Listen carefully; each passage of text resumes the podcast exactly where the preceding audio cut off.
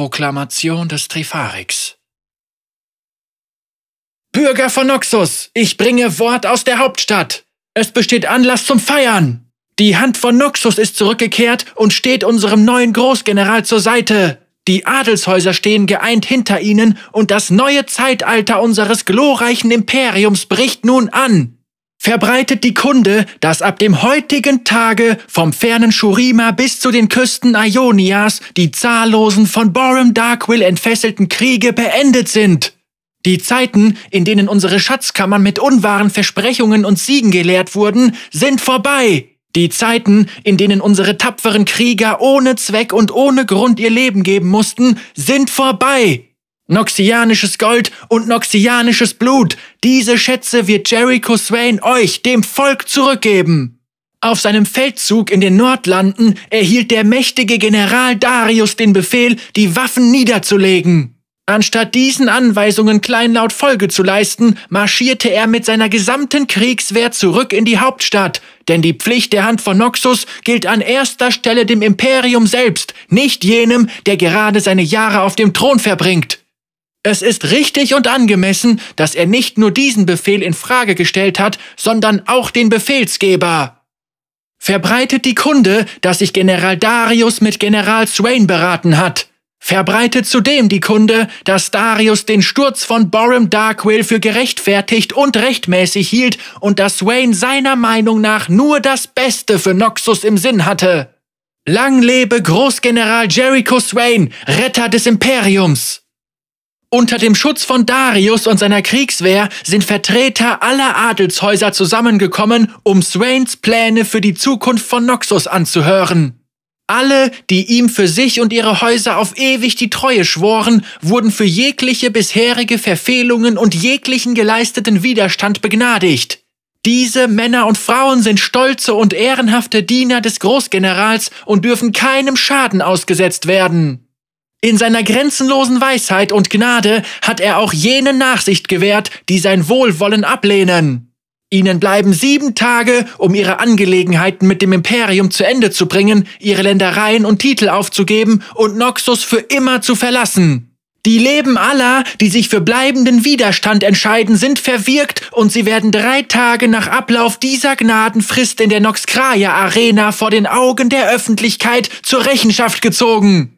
Verbreitet die Kunde, dass von nun an alle Noxianer gleich und aufgrund ihres Könnens und ihrer Stärke behandelt werden sollen. Verbreitet des Weiteren die Kunde, dass Jericho Swain und die Adelshäuser sich dazu verpflichtet haben, die Jahrzehnte der Unfähigkeit und der Vetternwirtschaft zu beenden, die unter Darkwills Herrschaft gediehen. Doch der ehemalige Großgeneral war kein böswilliger Mann und Swain will nicht, dass er als solcher in Erinnerung behalten wird. Vielmehr war er ein schwacher Mann, von anderen als Marionette genutzt. Ja, Freunde, im Herzen unseres Imperiums sitzt Verderbnis. Jahrhundertelang ist diese Verderbnis herangewachsen und hat vor unser aller Augen geblüht wie eine liebliche Blume, deren Wurzeln sich in der Finsternis unter ihr ausbreiteten. Damit ist Schluss, Freunde, damit ist Schluss. Jericho Swain wird alle vernichten, die Noxus zu ihren eigenen heimlichen Zwecken ausbeuten wollen. Er wird diese Verderbnis an der Wurzel packen und die faulige, dornige Rose aus der Erde reißen. Alle ihre Diener und Verbündeten gelten hiermit als Feinde des Imperiums und alle guten Bürger sind verpflichtet, ihnen so gut wie möglich zu schaden. Gemeinsam werden wir obsiegen, niemand sollte vor Verdacht gefeit sein. Schon vor Borum Darkwill, zu Zeiten der Runenkriege, lenkten diese finsteren Mächte selbst die größten Könige und Champions der Noxie. Unser geliebter Großgeneral hat die Befürchtungen der Adelshäuser vernommen, denn wenn jeder dieser Verderbnis erliegen kann, warum nicht auch er? Zu diesem Zweck hat er verfügt, dass nicht ein Einzelner über Noxus herrschen soll, sondern drei. Er berief sich auf das Vermächtnis der mächtigsten alten Stämme auf die Vision der Noxidi, die Macht der Noxkri und die List der Noxtali, um den Rat der Trifarix ins Leben zu rufen, dessen Mitglieder keinem Thron gehorchen und dieselben Prinzipien der Stärke vertreten, mit denen Noxus über seine Feinde triumphieren konnte. Verbreitet zudem die Kunde, dass sich der Großgeneral nach langer Beratung mit seinen treuen adeligen Freunden mit den Anführern der Assassinengilden versöhnt hat. Sie werden einen gesichtslosen Vertreter entsenden, der neben Swain und Darius einen Platz im Rat einnehmen wird, um das Imperium vor den heimtückischen Bedrohungen zu beschützen, die in seinem Inneren lauern. Voran, Bürger, verbreitet diese Worte und Proklamationen an alle. Die größten Jahre von Noxus liegen noch vor uns und wir werden uns als ein Volk erheben, erneut geeint in Wille und Ruhm. Anmerkung des Archivaren Trotz der inspirierenden und versöhnlich anmutenden Versprechungen dieser offiziellen Verkündung hat das Trifarix innerhalb von nur einem Jahr die politische Landschaft von Noxus völlig umgestaltet. Imperiale Gouverneursposten und militärische Ränge wurden nicht mehr vererbt, sondern von offiziellen Instanzen verliehen.